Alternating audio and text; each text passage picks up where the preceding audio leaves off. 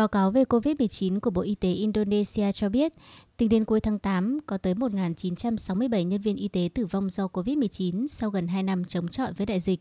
Tỷ lệ tử vong của nhân viên y tế ở Indonesia là cao nhất châu Á và đứng thứ ba trên thế giới. Số nhân viên y tế tử vong đã tăng vọt 320% vào tháng 7 năm 2021 và tiếp tục tăng cho đến thời điểm hiện tại, cho dù số ca mắc COVID-19 ở quốc gia này đã giảm đáng kể. Trong số các nhân viên y tế tử vong, các bác sĩ chiếm tỷ lệ cao nhất 36,67%, sau đó đến các y tá, nữ hộ sinh, dược sĩ, nha sĩ và các chuyên gia công nghệ phòng thí nghiệm. Chủ tịch Hiệp hội Chuyên gia Y tế Cộng đồng Indonesia, ông Deddy Supratman, bày tỏ đau thương khi Indonesia phải đối mặt với những thiệt hại khôn lường trong bối cảnh hàng ngàn nhân viên y tế đã hy sinh. Trong số đó có nhiều người là các giáo sư và các chuyên gia cao cấp, những người không thể thay thế vì những kinh nghiệm và kiến thức của họ. Theo ông Deddy, tỷ lệ các nhân viên y tế tử vong có thể sẽ không cao như vậy nếu ngay từ đầu khi đại dịch bùng phát, chính phủ tăng cường bảo vệ các nhân viên y tế bằng cách cung cấp thiết bị bảo vệ cá nhân, thuốc men và xét nghiệm COVID-19 định kỳ.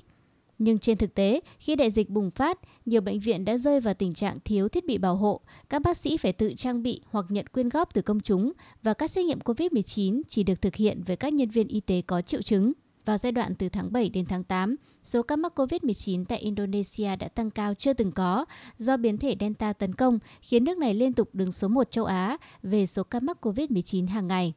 Các nhân viên y tế làm việc trong trạng thái thiếu nhân lực, quá tải, mệt mỏi, khiến hệ miễn dịch suy giảm. Người đứng đầu nhóm giảm nhẹ của Hiệp hội Bác sĩ Indonesia, bà Mahesa Paranapida cho biết, các nhân viên y tế Indonesia đã làm việc liên tục hơn một năm rưỡi nay không được nghỉ phép. Ngay cả khi mắc COVID-19, họ sẽ nghỉ ngơi và tiếp tục làm việc trở lại sau khi khỏi bệnh. Việc mất đi hàng ngàn nhân viên y tế sẽ ảnh hưởng đến các dịch vụ y tế công cộng, hạn chế khả năng tiếp cận các dịch vụ y tế của cộng đồng. Theo Tổ chức Y tế Thế giới, tỷ lệ bác sĩ lý tưởng để cung cấp dịch vụ chăm sóc sức khỏe là một bác sĩ trên 1.000 cư dân. Nhưng ở Indonesia, tỷ lệ này là 4 trên 10.000 cư dân. Bộ trưởng Y tế Indonesia ông Budi Sadikin thừa nhận nước này phải có thêm ít nhất 3.000 bác sĩ mới có thể đáp ứng nhu cầu xử lý các tình huống thảm họa như đại dịch COVID-19. Trong khi, theo giáo sư Menandi Rasmin từ khoa Y Đại học Indonesia, để đào tạo một bác sĩ đa khoa ở Indonesia phải mất 9 năm, trong khi các bác sĩ chuyên khoa mất 14 năm. Bộ Y tế Indonesia đã có kế hoạch lấp đầy chỗ trống của nhân viên y tế trong các cơ sở. Theo bà Chisa Wayuni Putri, thư ký cơ quan trao quyền phát triển nguồn nhân lực y tế Indonesia, Bộ Y tế sẽ ngay lập tức phân phối các bác sĩ mới tốt nghiệp hoặc có chứng nhận hoàn thành chương trình giáo dục y tế chuyên khoa cấp cuối đến các bệnh viện đang gặp tình trạng thiếu hụt. Ngoài ra, những y tá đã qua kỳ kiểm tra năng lực và chờ lấy chứng chỉ cũng được huy động phục vụ. Về lâu dài, Bộ Y tế nước này sẽ tăng số lượng bác sĩ chuyên khoa, bác sĩ phổi, bệnh lý lâm sàng và bác sĩ X-quang để xử lý đại dịch và hậu đại dịch bằng cách chi trả cho các bác sĩ muốn tham gia chương trình chuyên môn hóa ở các lĩnh vực này.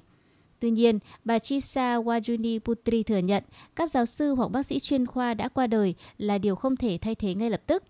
Bà cho rằng hiện nay chưa thể ước tính Indonesia sẽ mất bao lâu để có thể cân bằng tỷ lệ bác sĩ trên dân số Indonesia sau cái chết của hàng ngàn nhân viên y tế vì không ai biết khi nào đại dịch sẽ kết thúc. Hiện nay, để đảm bảo quyền lợi của các nhân viên y tế, Chính phủ Indonesia đang đẩy nhanh quá trình chi trả các khoản ưu đãi, nợ lương, trợ cấp tử vong cho nhân viên y tế tuyến đầu, vốn đã bị trì hoãn từ năm 2020. Cho đến nay, việc thực hiện phân phối các ưu đãi đã đạt 81,8% trong tổng mức trần hơn 9.000 tỷ rupiah.